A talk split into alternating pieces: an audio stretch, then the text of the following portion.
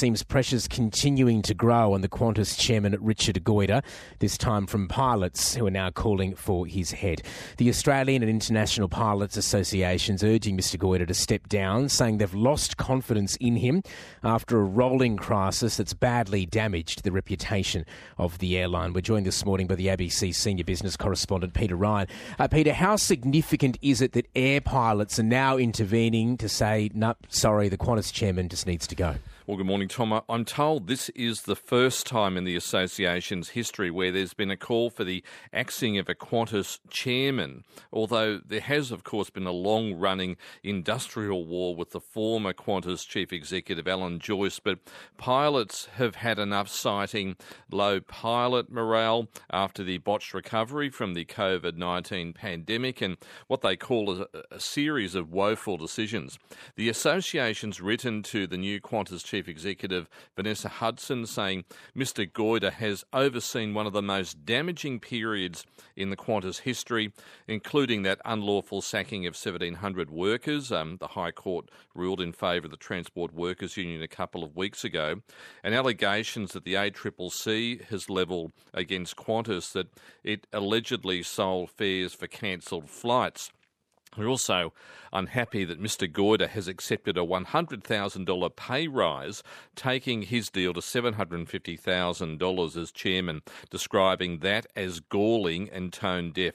The association's president, Captain Tony Lucas, says Richard Goyder has to exit or be pushed if Qantas is serious about winning back trust at this stage, I'm not sure there's anything that Richard could say in particular that would uh, would change the pilots' minds. He's lost the confidence of the, the pilot group on the basis of how things have gone over the last few years. What the airline needs to do is they need to look at their staff as assets to be supported rather than costs to be controlled. I think we've lost sight of the fact that there are people who do these frontline roles that look after the passengers. And I think Herb Kelleher at Southwest Airlines had a really great way of looking at things where he said, if I take care of my staff, they will take care of the passengers and that will take care of the shareholders. And I think that's probably the focus that's been missing from Qantas in recent times. Tony Lucas, there, president of the Australian and International Pilots Association, and making that call to Richard Goyder now. And you look unprecedented. Pilots don't have not done this before. What are the chances, Peter Ryan, of Richard Goyder leaving then, or perhaps being rolled out of the Qantas boardroom? Well, this all comes down to uh, whether or not uh, Richard Goyder is listening, but it's not a decision for Chief Executive Vanessa Hudson on her own. She's received this from the Pilots Association. She is a board member these days as managing director, but this is a matter for the entire Qantas board. And last week, Mr. Goyder told me in an interview with the ABC that he has the confidence of the board and the major investors, though there have been some grumblings from unhappy shareholders stakeholder groups about the way that uh, risk and reputation have been managed from the Qantas boardroom.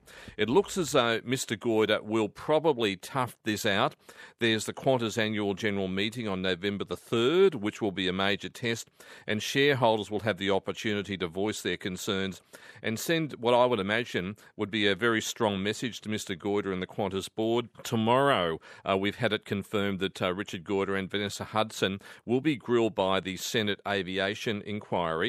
As I mentioned, Richard Goyder has fronted up for an interview with the ABC and taken the hard questions, but so far, Vanessa Hudson's been very carefully managed as part of damage control at Qantas, only rolled out on Friday to a few aviation riders to apologise. The rest of us left with an apology message on YouTube so no questions.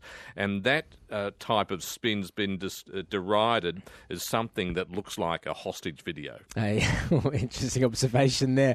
Uh, Peter, just away from Qantas while I've got you there, there are some growing concerns about China and in particular some rising stresses in its real estate sector. Just wanted to ask you about that. What's going on there?